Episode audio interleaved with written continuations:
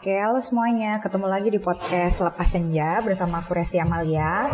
Nah, kali ini uh, aku ada temen nih spesial di episode ini. Boleh kenalan? Yes, kenalin nama gue John. Nah, pertama kali kenalan sama Mbak Resti tuh kita satu kelas bareng di kelas menulis berpikir kreatif Mbak Ayu Tami. Gitu. Berasa tua dipanggil Mbak. Terus kesibukannya lagi apa nih John? Uh, sekarang ya kesibukannya sebenarnya lagi jadi video editor. Tapi sampingannya kadang-kadang ya kalau di sosial media paling bikin konten. Nah, kontennya tuh paling agak rempong sih gue orangnya nggak gue orang yang nggak bisa diem jadi uh, gue bikin podcast gue bikin visual sama bikin video gitu sih nah, kalau John nih uh, banyak nih aktivitasnya yeah. gitu iya. kan. Punya salah satu temen suka curhat tentang perpodcastan. Yeah. Podcastnya apa John? Boleh sekali tahu? Uh, podcastnya namanya Meres Merilis gitu. Itu ya sebuah talk show warung kopi lah sebenarnya. Konsepnya jadi ya sama kayak kebiasaannya orang pada nongkrong sih. Jadi kita ngebahas isu-isu yang pengen kita bahas aja gitu sih. Tema-temanya ya beragam tergantung dari si narasumbernya dia interest ke mana sih gitu sih kalau konsepnya Meres merilis. Jadi sebenarnya mau blow up tema-tema yang dia geluti sebenarnya itu aja. Biasanya ngobrolin tentang apa John? Uh, di itu di podcast lo? Yang paling sering biasanya gue ngobrolnya tentang biasanya gue gini sih sebenarnya gue orangnya stalker. Jadi kalau gue udah ngincer orang yang mau gue ajak uh, wawancara atau ngobrol biasanya gue cari dulu lah minimal 2 3 uh, topik. Nah itu gue ngeliatnya dari instastory. Biasanya kalau instastorynya daily life-nya nggak ada yang menarik, gue ngeliat di feed-nya pasti sebenarnya dia ada tuh satu kegiatan yang pengen dia lakukan. Nah berangkat dari situ biasanya gue ngambil beberapa topik yang emang dia gelutin sama apa yang mau gue susupin. Jadi dua dua energi eh dua tema ini yang akhirnya contohnya kayak gue ngebahas tentang kemarin eh, paling terakhir tuh sama Yesia ya gue melihat dia tuh oh orang, yang tema ini ya, ya tentang, cinta. tentang cinta. Nah gue juga ada pertanyaan-pertanyaan tentang cinta ya. Gue blendin aja jadi satu. Jadi jadi bias tapi jadi satu topik yang solid gitu. Hmm. versi gue sih gitu. Terus uh, selain podcast lo lagi apa John? Lagi sering banyak bikin konten YouTube I, juga. Iya. Uh, ini ya apa? Di IG juga kan? Iya betul. Jadi uh, eh, gue nggak tahu ya mungkin karena gue tuh orangnya nggak bisa diem sebenarnya. Jadi ada aja gitu sebenarnya kayak gue gue sebenarnya punya prinsip memelihara jiwa anak kecil. Jadi kayak gue nggak bisa fokus ke satu main medium. ya. Iya main terus. Jadi mungkin karena nggak punya pacar juga kali jadi jadi curhat, curhat. Dia, jadi suka wah ada yang menarik nih apa nih? Nah gue ngulik gitu gue orangnya ngulikan. Nah gue tuh yang disebutin Mbak Esti tadi memang uh, gue bikin konten sebenarnya diary gitu di visual diary sebenarnya. Kenapa namanya visual diary? Karena ya hidup gue kan sebenarnya cuma ya sama lah kayak orang banyak kerja makan tidur. Cuma gue ngebikinnya tuh jadi kayak gue satu hari itu minimal ngelakuin satu misi gitu. Nah bikin itu karya ya, ya bikin karya. karya gitu. Misalkan apa entah itu gambar entah itu nulis gitu. Nah gue ngebungkusnya pengennya setelah gue ngebikin ini ya ini gue dokumentasikan. Nah gue gue distribusikan ke IGTV sama ya pengen juga ke YouTube gitu. Cuma belum tahu uh, di YouTube tuh banyak uh, regulasi yang masih harus dipelajarin sih gitu. Jadi concernnya yang gue lagi push ya di IGTV dulu sambil ngebangun awareness aja sih. Kalau gue lagi bikin video diary ini gitu sih.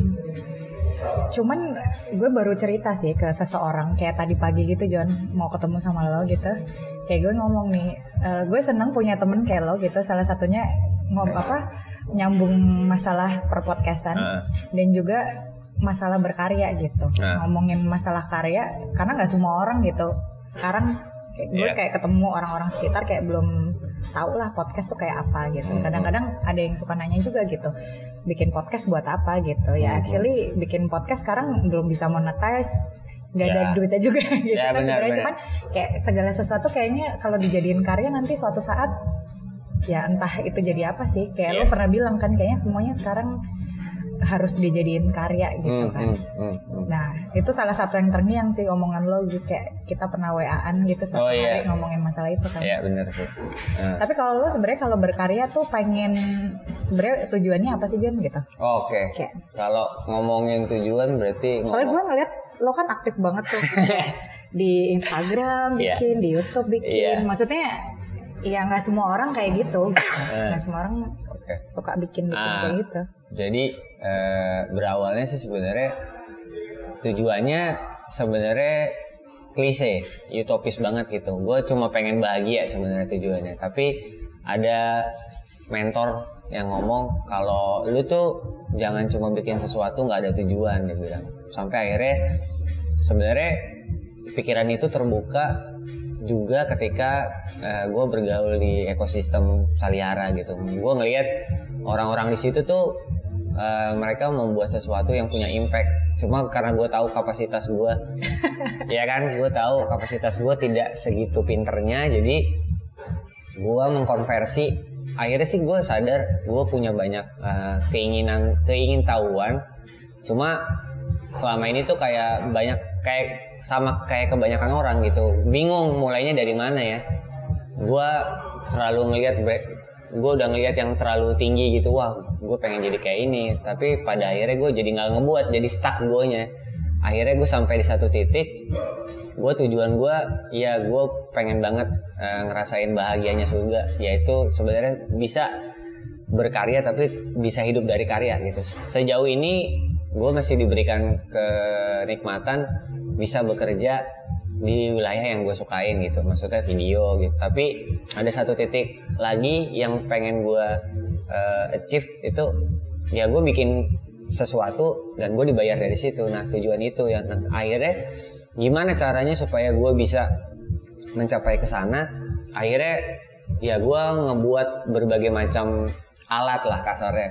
Nah gue tadinya terjebak untuk bikin konten yang viral gitu. Coba pada akhirnya itu bukan gue.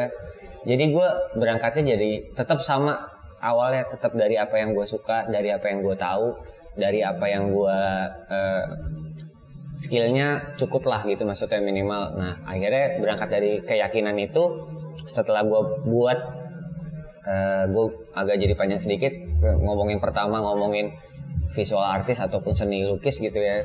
Itu akhirnya gue dua tahun pencariannya sampai akhirnya gue tahu oh akhirnya uh, gue dapat core-nya di sini nih.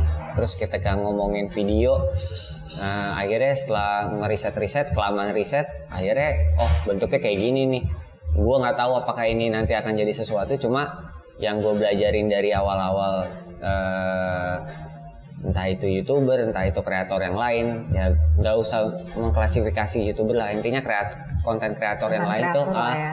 konten kreator yang lain tuh mulainya juga fakta kasarnya eh, yang mau gue sampaikan di sini sih sebenarnya ketika memulai dari awal tuh kadang kita nggak perlu eh, berekspektasi sih. Maksudnya kayak don't give a fuck aja gitu. Kayak gue Lakuin aja lah apa yang kita suka gitu. lakuin aja apa yang kita suka dan kita yang benar-benar kita suka ya. Karena kenapa? Karena itu yang akan membuat energi kita nggak habis-habis iya, gitu. betul. Itu sih makanya kenapa bukan cuma Mbak Esti doang gitu yang nanya. Kenapa sih eh, maksudnya kalau Mbak Esti tuh eh, nanyanya mengulik gitu. Kalau yang teman-teman gue tuh rata-rata ngapain sih? Udah umur segini masih bikin gitu-gituan. Nah gue mikirnya eh, senangnya ketika orang udah berhenti untuk nggak ngapa-ngapain gue justru mulai untuk ngapa-ngapain gitu. Jadi kayak gue living life-nya tuh setelah 30 tahun setelah gue injek di angka ketahuan di dia- umurnya. umur gue tiga mau kepala tiga ini justru gue jadi living life kayak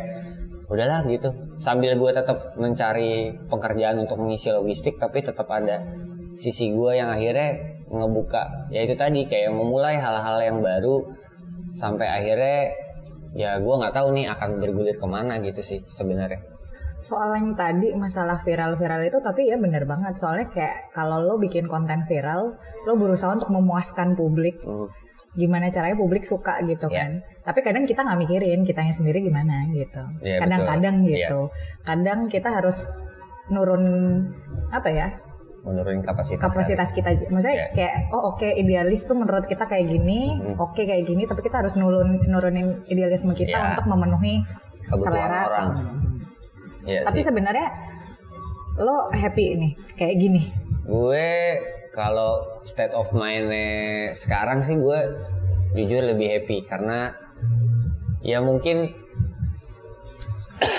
mungkin banyak orang yang eh, menilainya lu kayak nggak settle down gitu artinya lu nggak dari umur 20 sampai umur sekarang lu masih aja gitu mencari mencari mencari gitu tapi kalau dibilang gue happy gue happy karena ya gue melakukan gue bekerja di bidang yang gue perjuangin selama ini akhirnya bisa bekerja di situ dan mendapatkan peng- berpenghasilan layak lah minimal. Belum bergelimangan tapi ya minimal buat logistik ketemu sama teman-teman gitu ada. Dan itu berkarya itu yang ngebuat gue jadi nggak eh, capek gitu ngadepin klien yang kadang minta ini minta itu. Tapi ketika gue capek gitu gue ngeliat media gue yang banyak aku suka-suka di sini gitu jadi kayak Happy happy aja. iya jadi gue happy sih sebenarnya Gitu. Tapi kalau ngomongin kayak tadi gitu, seneng lo seneng kalau punya kerjaan based on passion gitu. Hmm. Tapi sebenarnya kalau ada kesempatan misalnya nih dapat penghasilan lebih gitu dari satu kerjaan, Nah, tapi actually that's not your passion gitu. nah, tapi dapat duit banyak gitu. hmm. Tapi sama eh, mungkin kerja oke lah sesuai passion, penghasilan nggak terlalu gede, Hmm. tapi itu sesuai passion. Kamu Hmm. lo lebih milih yang mana John? kayaknya gue tetap gue karena gue orangnya gue nggak bilang gue idealis sih pada akhirnya gue bukan orang idealis cuma gue gue tuh orang yang sangat eh gue lebih mementingkan Kebahagiaan. kebahagiaan gitu. sih jadi gue mungkin masuk tipikal orang yang utopis dan gak realistis jadi kalau pertanyaannya itu berangkat dari eh utopis berarti gue akan memilih passion dan ga- gajinya kecil nggak apa-apa untuk saat ini ya untuk saat ini karena gue belum eh, banyak apa-apa gitu ya maksudnya ya tanggungan ada cuma nggak nggak sebegitu banyak Nggak ya. urgent gitu iya ya. nggak urgent jadi kayak cuma bayar listrik bayar apa itu kan ya udahlah emang itu dari bujangan sampai nanti meninggal juga itu harus dibayar gitu Iya. dan nggak ada yang harus kayak bayar sekolah gue belum Eh. mikirin nah gue nggak tahu kalau udah nyampe ke situ gimana cuma kalau untuk pertanyaannya untuk saat ini dan beberapa tahun ke depan ya mungkin ya tetap passion dan gajinya kecil ya apa apa gitu yang penting happy dulu Tapi Gitu. passion lo sebenarnya apa sih John? kalau boleh jujur sebenarnya ya, sebenarnya ini gue agak jadi curhat nih sebenarnya Ya nggak apa-apa, ini Nah. tempatnya curhat. iya benar sebenarnya ya kalau gue secara hati kecil nulis sih Nulis. Jadi semua itu sebenarnya adalah pelarian gue dari nulis sebenarnya. Jadi gue nih, gue ngebuka aja deh. Gue, gue sangat, eh gue masih menunggu satu masa di mana ketika pen- kepenulisan tuh gak rigid gitu. Artinya bisa kontemporer banget. Gue ya, gue tahu beberapa kontemporer, penulis kontemporer udah ada. Cuma maksud gue belum ada satu eh, role model yang solid gitu. Kayak kita ngomongin sastra udah banyak gitu. Gue nunggu satu orang deh, sampai akhirnya gue balik lagi gitu. Mungkin ini jadi perjalanan berkarya dan spiritual gue sih. Tapi lo tetap coba ke sana kan? Tetap ya itulah salah satu konten-konten yang gue buat kan di Instastory ya masih masih berusaha untuk tidak meninggalkan itu. Jadi sebenarnya apa yang gue lakukan ini adalah eh, pel- bentuk pelarian sebenarnya. Jadi kalau pertanyaannya tadi ya gue sebenarnya pengen cuma pengen nulis. Ya bentuk Dream jobnya juga jadi penulis Dre- gitu ya? dream job dan gak nulis untuk skenario ya enggak ini literally gue selama ini skenario karena iya kerjaan karena ya? untuk kerjaan karena apa mencoba untuk mempelajari strukturnya gitu sampai akhirnya ya kalau pertanyaan sederhananya ya gue cuma mau nulis ya gue mau nulis gue mau nulis mau nulis di kafe ketemu teman-teman siapa yang pengen berdiskusi ya monggo sesimpel itu sih Tapi mungkin yang dengerin obrolan kita nih mungkin kan pastinya ada yang di luar orang ya kepenulisan lah. Hmm. Bisa diinin gak sih digambarin kayak apa ya karya yang kontemporer yang dimaksud Hmm. kayak gimana? Sebenarnya eh, kalau kita ngomongin based on risetnya gue yang so taunya gue lah ya berdasarkan dari Instagram sebenarnya udah ada sih. Kalau contohnya NKCTHI itu menurut gue salah satu bentuk kontemporer terus Lala Bohang. Ya intinya penggabungan antara visual dengan eh, kata-kata quotes gitu. Tapi sayangnya gue nggak berhenti di situ gitu. Gue gue sih bisa banget bikin kayak begitu bisa banget dan tahu caranya gitu tapi gue kalau karena gue basicnya uh, cerita structure gitu ya gue pengen novel sih sebenarnya yang bentuknya kayak gitu. bentuknya gitu. novel tuh gak rigid gitu maksudnya uh, pola gaya bahasa gitu nah gue masih merasa tuh kalau nulis tuh kayak duh masih terbatasi masih gitu. terbatasi secara guanya sendiri M mungkin gue perlu melepaskan itu semua jadi sebenarnya masalahnya bukan di penulisan sih masalahnya di gue gue yang merasa uh, kayaknya kalau gue nulis tuh gue kayak di taruh di gue yang nggak bisa ke mana-mana gitu udah. Nah, harus di situ. Lo dulu main stellar nggak?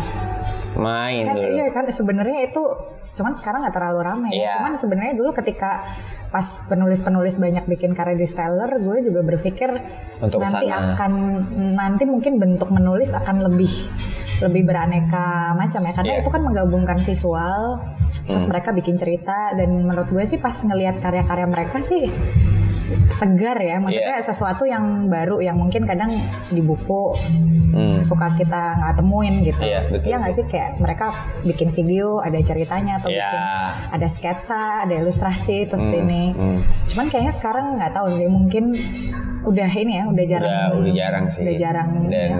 dan ya mungkin mungkin akan ke sana cuma mungkin dalam bentuk form atau bentuk ekspresi yang beda mungkin mm-hmm. gitu sih dan dan apa ya gue sih berdamainya pada akhirnya adalah nge gue sangat berusaha gitu apa pun yang gue kerjain tuh ada ceritanya gitu. Jadi gue tidak menghilangkan gen atau DNA-nya gue secara pribadi. Jadi dalam meskipun kalau orang nanya bentuk lukisan lu abstrak gue bisa ceritain kenapa ya. Jadi gue tetap membawa gen itu supaya dia nggak hilang gitu. Jadi ketika momen itu ada ketika gue nanti ya ini gue ngarang lah ya. Maksudnya ketika waktu waktunya pas dan kesiapan gue bercerita juga pas nah itu jadi kayak ya udah nih gue di sini gitu. Ya udah di kafe nulis. Nah itu sih my dream job sebenarnya itu doang sih sebenarnya. Itu kayak gila gue kalau bisa ngerjain itu ya udah udah happy banget sih. Gitu sih. Apa pun misalkan apakah gue nanti ah, bukan harus macur ya arti menulis buku itu kan untuk di ukuran gue nanti mungkin belum bisa menghidupi atau apakah nanti gue tetap harus menulis skenario artikel is is okay for me gitu nggak apa-apa juga gitu. Karena memang so far sih untuk dunia kepenulisan yang ngasilin duit itu ya John. Iya. Yeah. nulis skenario, yeah, skenario. nulis uh, artikel, non yeah. fiksi, nyatanya masih kayak gitu. Yeah. Ya walaupun oke okay lah dapat dapat duit dari fiksi, cuman hmm. kan maksudnya kita tahu ya, maksudnya kita berguru pada penulis besar pun, yeah. penulis besar pun bercerita kayak gitu ya John. Iya, yeah, lu seru aja ya tempat yang lain gitu. yang lain karena yeah. nulis fiksi ya duitnya Belum terbatas, ada. duitnya tetap terbatas. Yeah, betul sih. Tapi mungkin kalau buku bisa keluar dalam satu tahun berapa kali gitu kayak penulis yang kita tahu lah yang sangat hmm. produktif itu yeah. gitu mungkin ya lu bisa living ya sih. itu bisa living dari uh. situ gitu kan cuman kan itu perbandingannya satu seribu ya, gitu sih gitu uh. terus nih John sebenarnya nih, nih gue kepengen nanya-nanya jadi pas uh, kayaknya udah lama sih uh, lo kan kayak pernah nggak tahu itu sharing sharing di satu akun di posting gitu kayaknya hmm. satu akun apa sepatu kekinian. Hmm. Oh iya. Hmm. Oh iya oke. Iya iya iya. Iya, iya kan? Lo itu apa wawancara ya waktu teh? Iya iya.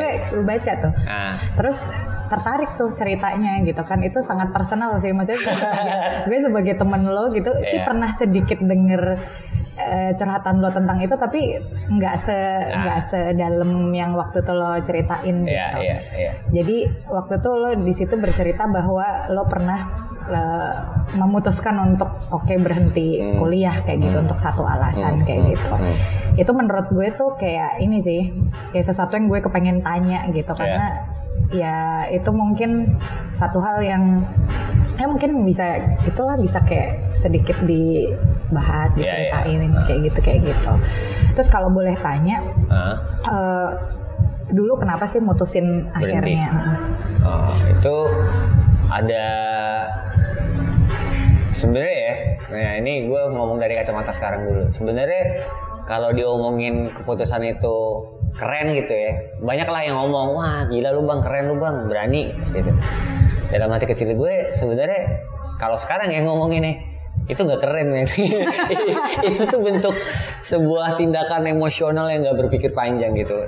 Ya dulu mungkin referensi hidup gue terlalu ketinggian gitu. Kayak gue percaya ketika seseorang tidak berpendidikan banyak kok yang jadi seniman oke gitu salah satunya Kurt Cobain gitu Hmm. gue mendamakan John Lo sangat Lennon idealis pada saat Iya itu. ya. pada saat itu gue percaya bahwa pendidikan bukanlah jalan yang bisa membuat lu sukses gitu.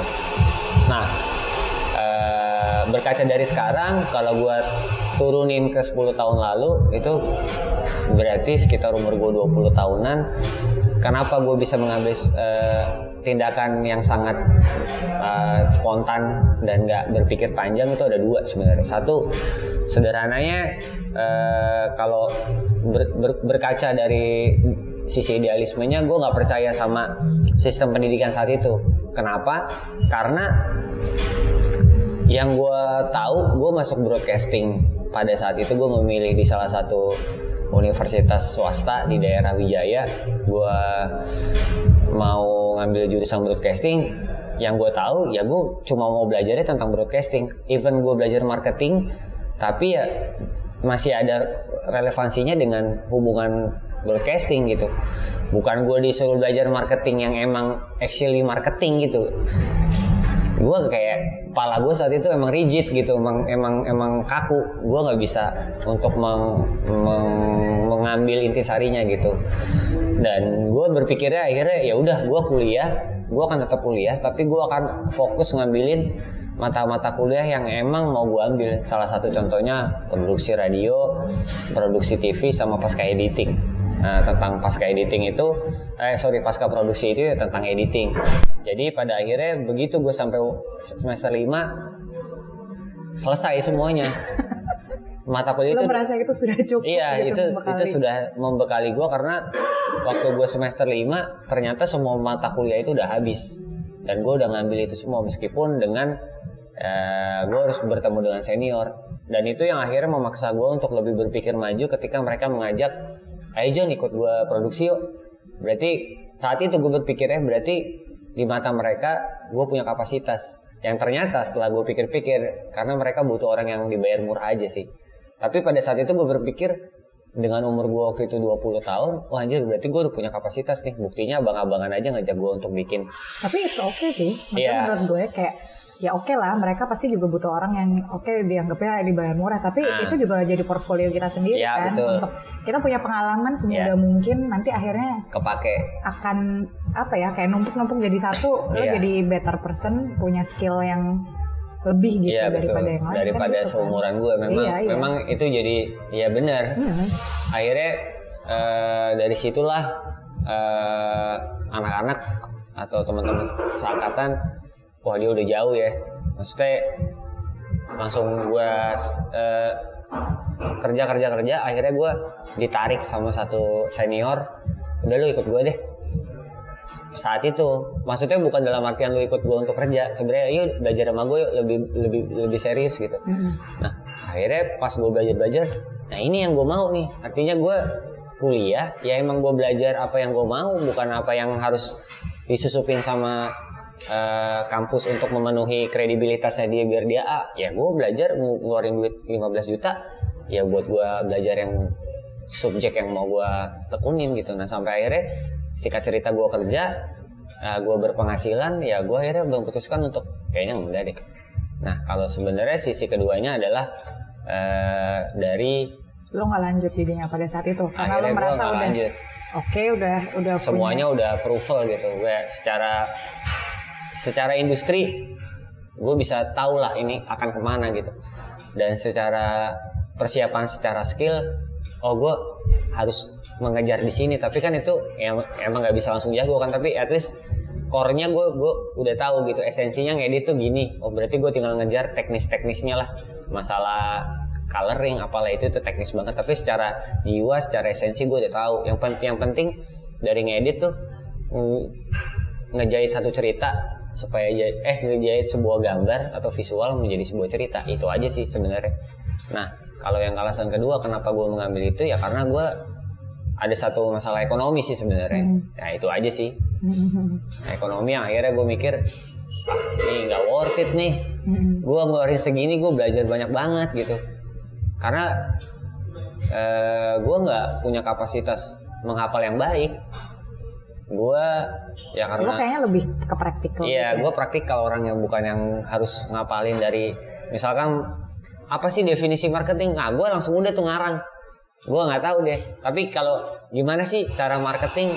Ya gue bisa ngarang. Maksudnya kan logis aja gitu. Dari gimana? apa yang lo iya dari apa gitu yang ya. gue lakuin. Misalkan gue ditanya nih produk ini ada Xiaomi 3 ya udah kan gue tinggal belajar brand knowledge nya gue tinggal bikin campaignnya ya itu kan salah satu marketing gitu tapi kalau ditanya gimana teori nggak ngerti gue gitu sih Maksudnya lo bisa bikin itu karena lo learning by doing. Iya. Karena practically udah ngelakuin gitu. iya gitu sih Tapi kalau John sekarang terus eh, ada kesempatan gitu untuk balik pada saat itu, Ah. lo akan memutuskan hal yang sama nggak John? enggak sih gue Lo akan memilih apa lanjut? gue gue akan memilih lanjut meskipun gue akan mau waktu tu- memakan waktu 7 sampai 8 tahun. Kenapa? Kenapa? Karena akhirnya ya gue kalah juga dengan sistem pendidikan Indonesia yang katanya udah oke. Ya gue gue gue memang bukan orang pinter, gue juga bukan praktisi eh, pendidikan gitu ya. Tapi setahu gue ketika jam belajar ya ini gue jadi gue melebar ya. Eh, ketika lu memaksa anak umur dari 6 tahun sampai 8 sampai 15 tahun tuh be- belajar dari jam 8 sampai jam 4 sore tuh nggak nggak worth it gitu. Gue belajar gue belajar dari Finlandia mereka tuh sekolah cuma 4 jam, sisanya tuh mereka mengeksplor. Jadi punya hal lain gitu. Jadi lu ketika ke sekolah tuh jiwa dan mental lu nggak akan capek gitu. Ah gue gue gue happy sekolah ya karena it's fun gitu bukan yang kayak kalau gue ngerasa begitu gue sekolah anjir. Gue belum ngerjain ini gue ngomong ah fakta lah. Nah kalau gue bisa ngomong gitu ya sama diri gue yang 20 tahun pemuda itu gue akan tepok. Bos sabar aja bos. Emang zaman lo begini rulesnya yang mainnya. Jadi lo selesaiin dulu kuliah lo bukan buat untuk melamar sih tapi untuk ya itu maksudnya kayak pengakuan dari kerabat lo gitu Masyarakat. iya itu rulesnya Itu gitu fakta, itu gitu fakta ya. di lapangan dan kalau Jadi lo kalau punya anak terus memutuskan hal sama kayak lo, pada itu nggak nggak boleh ya? nggak boleh intinya lu belajar lah. jadi. lu belajar aja lu nggak apa-apa spend money gua nih maksudnya pak gua kayaknya setahun lagi deh ya udah nggak apa-apa Mm-mm. tapi lu ya lu selesaiin gitu itu sih Tapi sebenarnya kayak practically ya mungkin ini kan yang dengerin nggak semuanya orang kreatif ya gitu. Hmm, hmm. Tapi kalau eh, di industri kreatif tuh sebenarnya kayak gitu ini banget nggak sih? Maksudnya ngaruh banget nggak sih? important banget nggak Eh, misalkan ijazah kayak eh, karena Ah. misalnya gue kan juga pernah di sana lah eh, pernah di sana lah ya Ah. di dunia kreatif gitu cukup dan teman-teman juga cukup banyak Ah. yang di dunia kreatif gitu. Hmm. Sebenarnya kan skill based banget juga gitu kan. ya Nah, cuman kalau lo nyemplung nih ketika udah ngelihat dunia kreatif tuh sebenarnya kayak ijazah ngaruh banget gak sih? nah ini Menurut lo? Nah ini nih jadi akan jadi perdebatan panjang. ini akan jadi perdebatan panjang ketika ada praktisi pendidikan yang dengerin nih. Sebenarnya sorry ya, eh, gue yang udah ya gue nggak bilang tua banget di industri eh, perkreatifan. ya. lah. Cuk- Ya cukup lah 5 5 sampai 8 tahun membuktikan ternyata tidak penting gitu. Maaf-maaf juga buat eh, orang yang kuliah di London sekalipun begitu masuk industri sini ya sorry lu nggak fit. Kenapa? Karena apa yang lu bawa dan apa yang lu pelajari di sana tidak kontekstual ketika berhadapan dengan industri di sini. Kalau lu mau ya lu buat perusahaan sendiri dan lu buktiin hasilnya. Lu nggak bisa memaksakan apa yang lu pelajari di luar sana lu bawa ke sini. Nah kalau kita berkaca juga dari calon-calon katanya kita digadang-gadang industri kreatif akan me- membuat Indonesia lebih maju, menurut gue nggak juga. Kenapa? Lagi akhirnya ini jadi pertanyaan karena balik lagi ke core-nya pendidikan kita tidak fit dengan industri saat ini gitu. Ketika orang sibuk menghafal Iya. yang dibutuhkan adalah skill gitu. Sekolah tuh sudah sudah nggak penting lagi. Lu harus ngapalin kapan hari kemerdekaan. Tapi kenapa kita bisa merdeka? Itu kan beda ya konteksnya. Iya. Yang satu basicnya adalah menghafal yang satu belajar berpikir gitu jadi konstruksinya harus berpikir nah kaitannya dengan industri kreatif adalah di industri ini yang belum punya pakem rigid atau pakem yang pasti klien tuh akan selalu ngasih ma- ngasih masalah yang aneh-aneh Iya. dan kalau lu atau kalau industri kreatif nggak punya kreatif thinking dan nggak punya skill yang memadai ya lu nggak akan dipakai lu nggak akan survive gitu dulu. Gue setuju sih kayak creativity tuh kayak harus ditanemin sih sedini Iya. mungkin. Karena ketika udah grow up gitu orang butuh banget itu. Kan masalah kan gak ada template-nya oh lo besok kalau udah gede ketemunya masalah A kalau A lo nanti cara Hasilnya problem ini. solvingnya gini kalau B problem solvingnya gini kan enggak kan Yoi. gitu. dan gue merasakan juga ketika kerja di dunia kreatif Eh, itu ya gitu. Kadang permintaan klien ada-ada aja. ada-ada aja yang kita nggak pernah temuin. Terus Iya. kita kayak create something new. Kita harus Iya. inovasi bikin Hmm. sesuatu yang mungkin belum pernah ada. Kita coba kita testing hasilnya kayak apa. Kayak Iya. gitu kayak gitu kan kerjanya. Jadi ya sesuatu yang di sekolah kadang nggak. ya dulu mungkin Iya, orang- iya. tapi itu problematika dunia pendidikan sih. Ya memang. Memang seperti itu sih. Memang itu kan. Maksudnya Iya. Ya ya gue dari tadi kenapa ngomongin pendidikan ya karena ak- akar permasalahan sebuah bangsa maju ya, Ya, ini soto situ. gue di situ gitu. Kalau lu nggak bisa membuat dari hal yang prinsipil itu kan fundamental banget pendidikan ya kan? Kalau kita samain dengan ekonomi gitu ya itu beda beda lagi gitu. Jadi menurut gue ya ini penting banget sih. Ini isu yang menurut gue urgent banget. Kalau kita ngomongin katanya ngomongin usia produktif di tahun berapa itu. Maksudnya di usia produktif itu kan dari umur 2 la- 25 sampai 55 lah. Itu akan posisinya 70 30 kalau kita nggak nyiapin itu men nggak akan ada tuh gojek-gojek baru. Iya. ya gitu sih maksud gue. Gue dari yang simple aja gitu ngelihatnya. Maksudnya kenapa bisa ada Gojek kenapa bisa ada Bukalapak kenapa bisa ada Traveloka kenapa bisa ada perusahaan-perusahaan yang lain gitu yang lagi rin- rintisan sekarang. Karena mereka melihatnya eh, bukan dari apa yang tren tapi apa yang dibutuhkan oleh masyarakat. Bisa solve problem. Iya, pada akhirnya kan kreativitas berangkat dari situ. Dan untuk bisa begitu kan mereka berarti harus diajarkan atau melatih pola berpikirnya tuh ng- ngelihat dari berbagai macam angle gitu. Oh ini ternyata ada masalah di sini gimana ya solvingnya. Mhm. Nah kalau menurut gue eh, kita nih atau industrinya masih berdasarkan apa yang tren gitu, bukan apa yang harus kita eh, selesaikan dengan cara kreatif gitu. Mhm. Pada akhirnya kan intinya kreativitas itu bukan yang lagi tren orang-orang teriak-teriak tiba-tiba viral berjam-jam kan bukan itu sebenarnya. Itu sih itu mungkin yang anak muda perlu itu juga ya perlu apa ya belajar. perlu jadi perlu diperbanyak juga iya betul. Itu sih.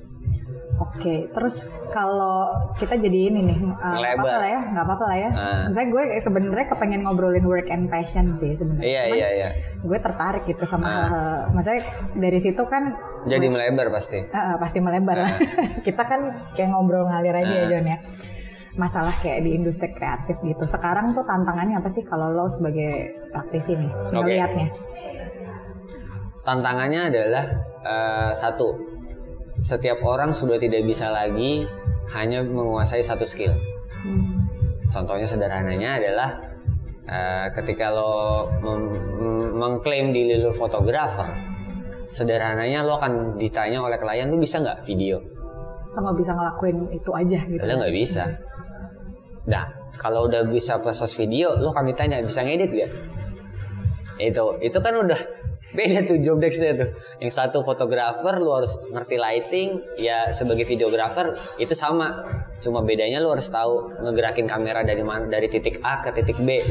Apakah dia panning, apakah dia maju ke depan gitu kameranya. Itu satu. Kedua, lo juga harus punya eh, skill komunikasi. Artinya ketika barang barang presentasinya udah jadi, entah itu barang kreativitasnya mediumnya video, foto, sastra kek, kan lu tetap harus bisa komu- mengkomunikasikan apa yang udah lu buat ke contohnya ke klien atau ke masyarakat. Jadi skill komunikasinya juga harus dilatih. Kenapa gue bikin podcast? Salah satunya, salah satu tujuannya selain bahagia adalah melatih skill gue untuk ngomong. karena gue orangnya tuh ramping kalau ngomong motong motong motong gitu kan kalau gue bikin podcast kan gue harus menghantar pemirsa dari topik A ke topik B ke topik C gitu nah menurut gue tantangannya orang yang akhirnya bekerja di industri kreatif bukan cuma bisa satu skill harus bisa, Bisa. banyak dan yang lebih parahnya lagi lu harus bisa berkompromi dengan berbagai macam Betul. eh, masalah yang ada gitu. Kalau klien ternyata bodoh, sorry tuh saya klien tesnya jelek, tiba-tiba lo mau tetap upgrade, lo gak akan dipakai men. Mm-mm. Jadi gimana nih ya gitu. Nah, Biar di jalan tengahnya. ya. jalan tengahnya kan harus dipikirin gitu. Jadi akhirnya ya selain lu nggak bisa satu skill doang, artinya harus bisa berbagai macam skill. Kedua harus bisa komunikasi, yang ketiga harus kita meredam ego sih. Karena menurut gua yang sekarang nih eh, orang-orang yang sekarang tuh egonya gede banget gitu. Karena perkara udah terbiasa sehari bikin karya upload. Jadi nggak terbiasa untuk kayak diredam dulu kan kalau kita bertemu dengan klien kan nggak bisa langsung upload gitu. Lo harus bertemu dengan revisi satu, revisi dua, revisi tiga, baru final, baru bisa diupload gitu kan. Jadi ya banyak gitu yang harus dipersiapkan karena ini juga berkaitan sama tema besarnya work in passion gitu. Kalau lo bekerja di industri kalau lu bekerja kalau lu dapat bekerja di hobi yang lu suka sebenarnya pada akhirnya hobi itu akan menjadi pekerjaan. Dan ketika sudah bekerja di situ akan ada bukan cuma gairah untuk kita mengerjakan itu tapi akan ada neraka. Jadi ini perlu digarisbawahi juga sih orang-orang yang pengen mengejar mimpinya untuk bekerja di bidang yang dia suka gitu. Lah akan ada neraka juga gitu. Salah Pasti. satunya itu. Pasti. harus bertemu dengan klien, harus bisa berkompromi, harus bisa menurunkan skill lo supaya akhirnya mau klien juga dapat gitu dan kita sama-sama enak kan. Mm. Kalau mau survive ya, kalau cuma gue mau bikin karya seenak jidat, ya ini semua nggak perlu dipikirin gitu. Mhm. Tapi kalau mau survive di industri kreatif ya, kira-kira itu sih tiga poin itu aja sih. Ya meskipun harus bisa di breakdown lagi sih gitu. Gue sih salah satunya tuh kepengen ngambil ini ya. Maksudnya ngobrol sama lo tentang work and passion di dunia kreatif tuh salah satunya juga kepengen apa ya kayak mungkin anak muda sekarang kan pilihan pekerjaannya kan lebih banyak gitu Iya. John ya. Dan Iya. ke depannya tuh nanti pastinya Akan lebih aneh-aneh. lebih akan aneh-aneh Nah. gitu. Jadi sebenarnya kepengen ini sih bahwa di dunia kreatif tuh kayak nggak apa ya mungkin dulu waktu zaman kita kecil profesinya tuh template banget ya ini A Ya, B C apalah kayak gitu sebenarnya kepengen membuka membuka wawasan lebih bahwa pekerjaan di dunia kreatif tuh seperti ini loh Hmm, gitu hmm. tapi eh, di balik itu tuh sebenarnya untuk ke arah situ kan kira-kira harus kayak pendidikannya tuh kan masih Gak ada. kayak lo ini nggak sih ngerasa nggak sih kayak penunjang gitu kayak universitas pilihan pilihan-pilihan jurusannya itu sebenarnya kayak belum banyak ke arah Iya. situ kan John Iya. iya kan misal pilihan universitas sekolah apa sih di misal di Jakarta aja palingan broadcasting, advertising, ya udah ekonomi, hukum, ya kan? ya sisanya kayak DKV. gitu kan. Iya udah, itu doang. tapi menurut lo menjanjikan nggak sih kerja kayak di dunia kreatif gitu Oke, kita ngomongin masalah ini ya, sustain sustainability berarti kan. Bisa nggak ya? Bisa. Bisa. Apalagi kalau kita ngomongin 10 sampai 15 tahun ke depan. Mungkin industrinya udah mulai kalau sekarang kan pemerintah maupun eh, pelaksana industri kreatif yang udah di papan atas kan juga masih ngeraba nih. Mm-mm. Mereka masih bikin form bentuknya regulasinya kayak gimana ya. Mhm. Jadi eh, apakah menjanjikan? Sangat menjanjikan. Kenapa?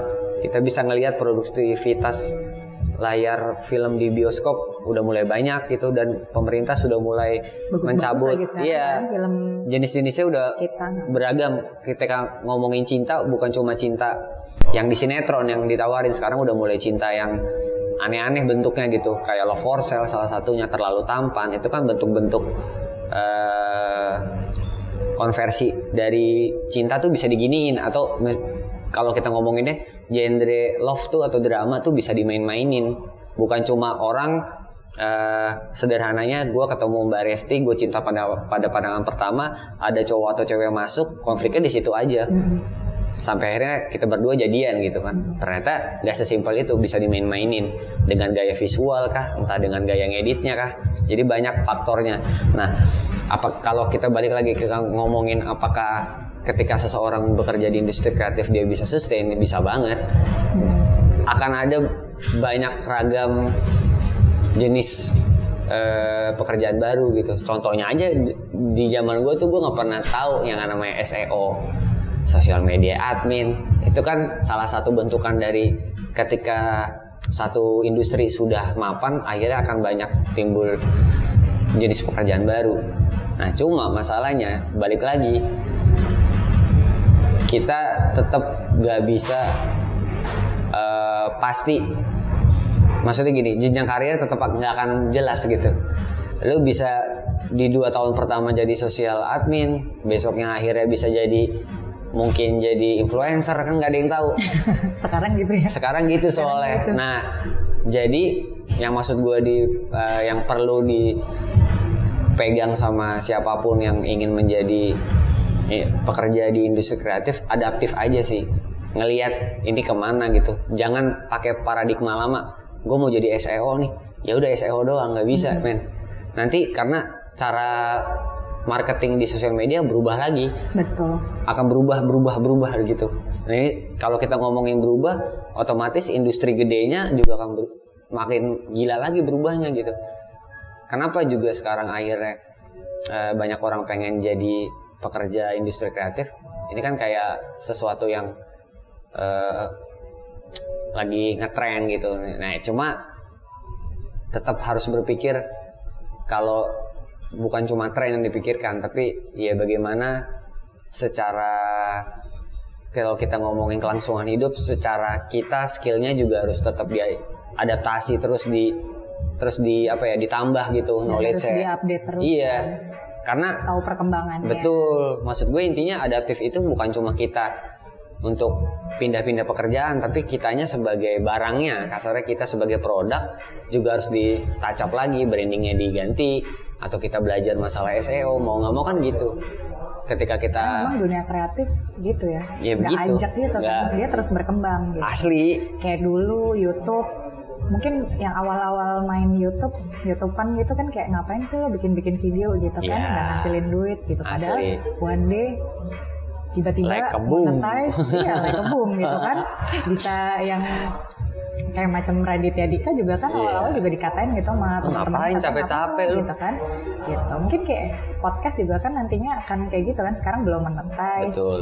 Cuman ya mungkin one day mungkin bisa jadi kayak YouTube juga kalau di luar sih memang belum monetize ya. uh. nah itu juga kayaknya kalau ada sesuatu yang baru mungkin kita ada baiknya cari tahu yeah. gitu kan.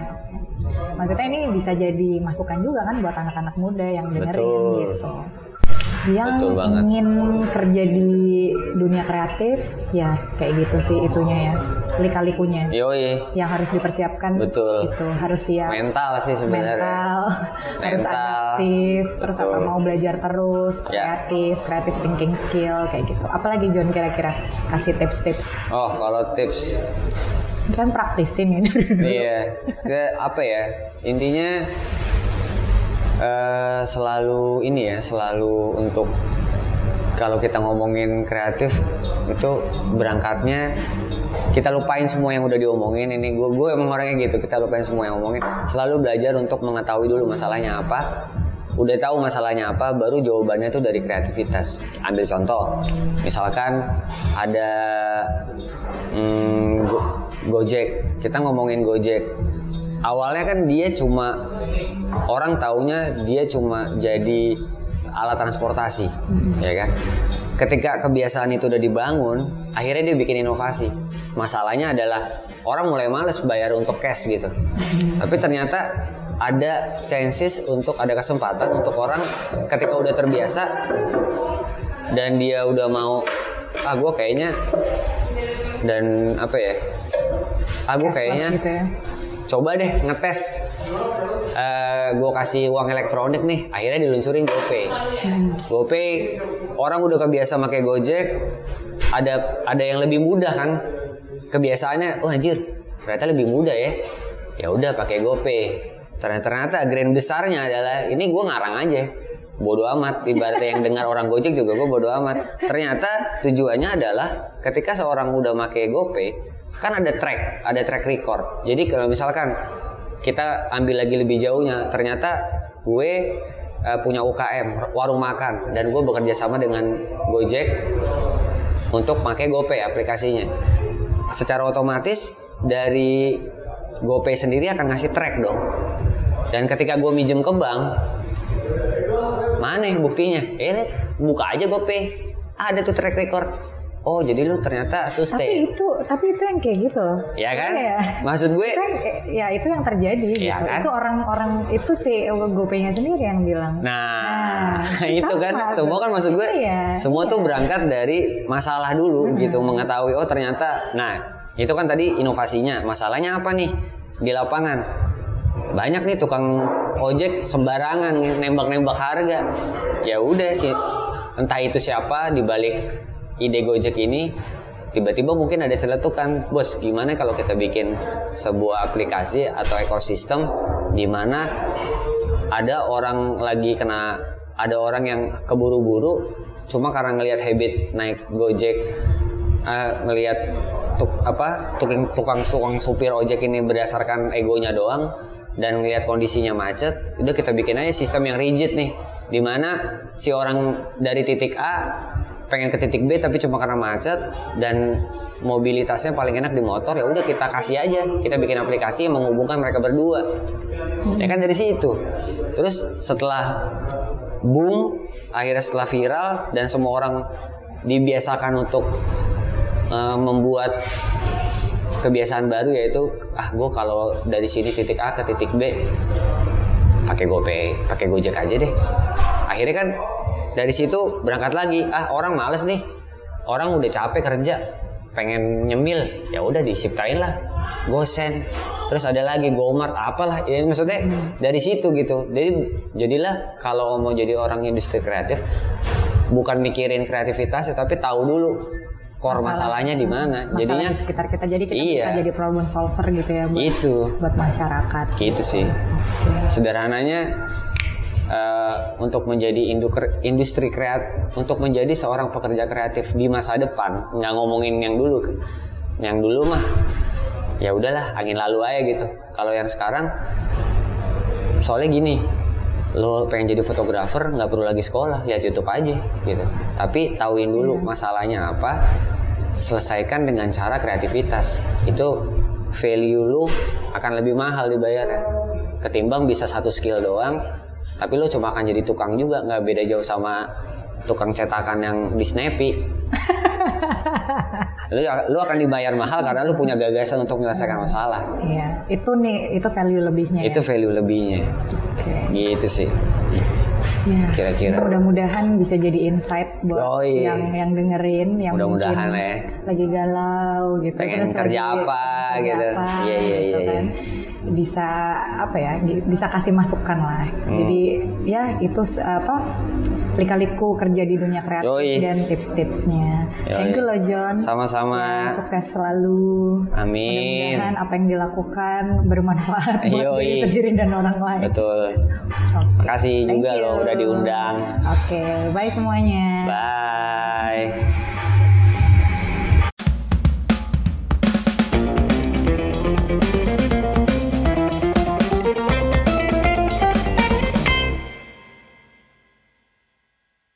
Terima kasih sudah mendengarkan podcast Lepas Senja. Sampai jumpa di episode berikutnya.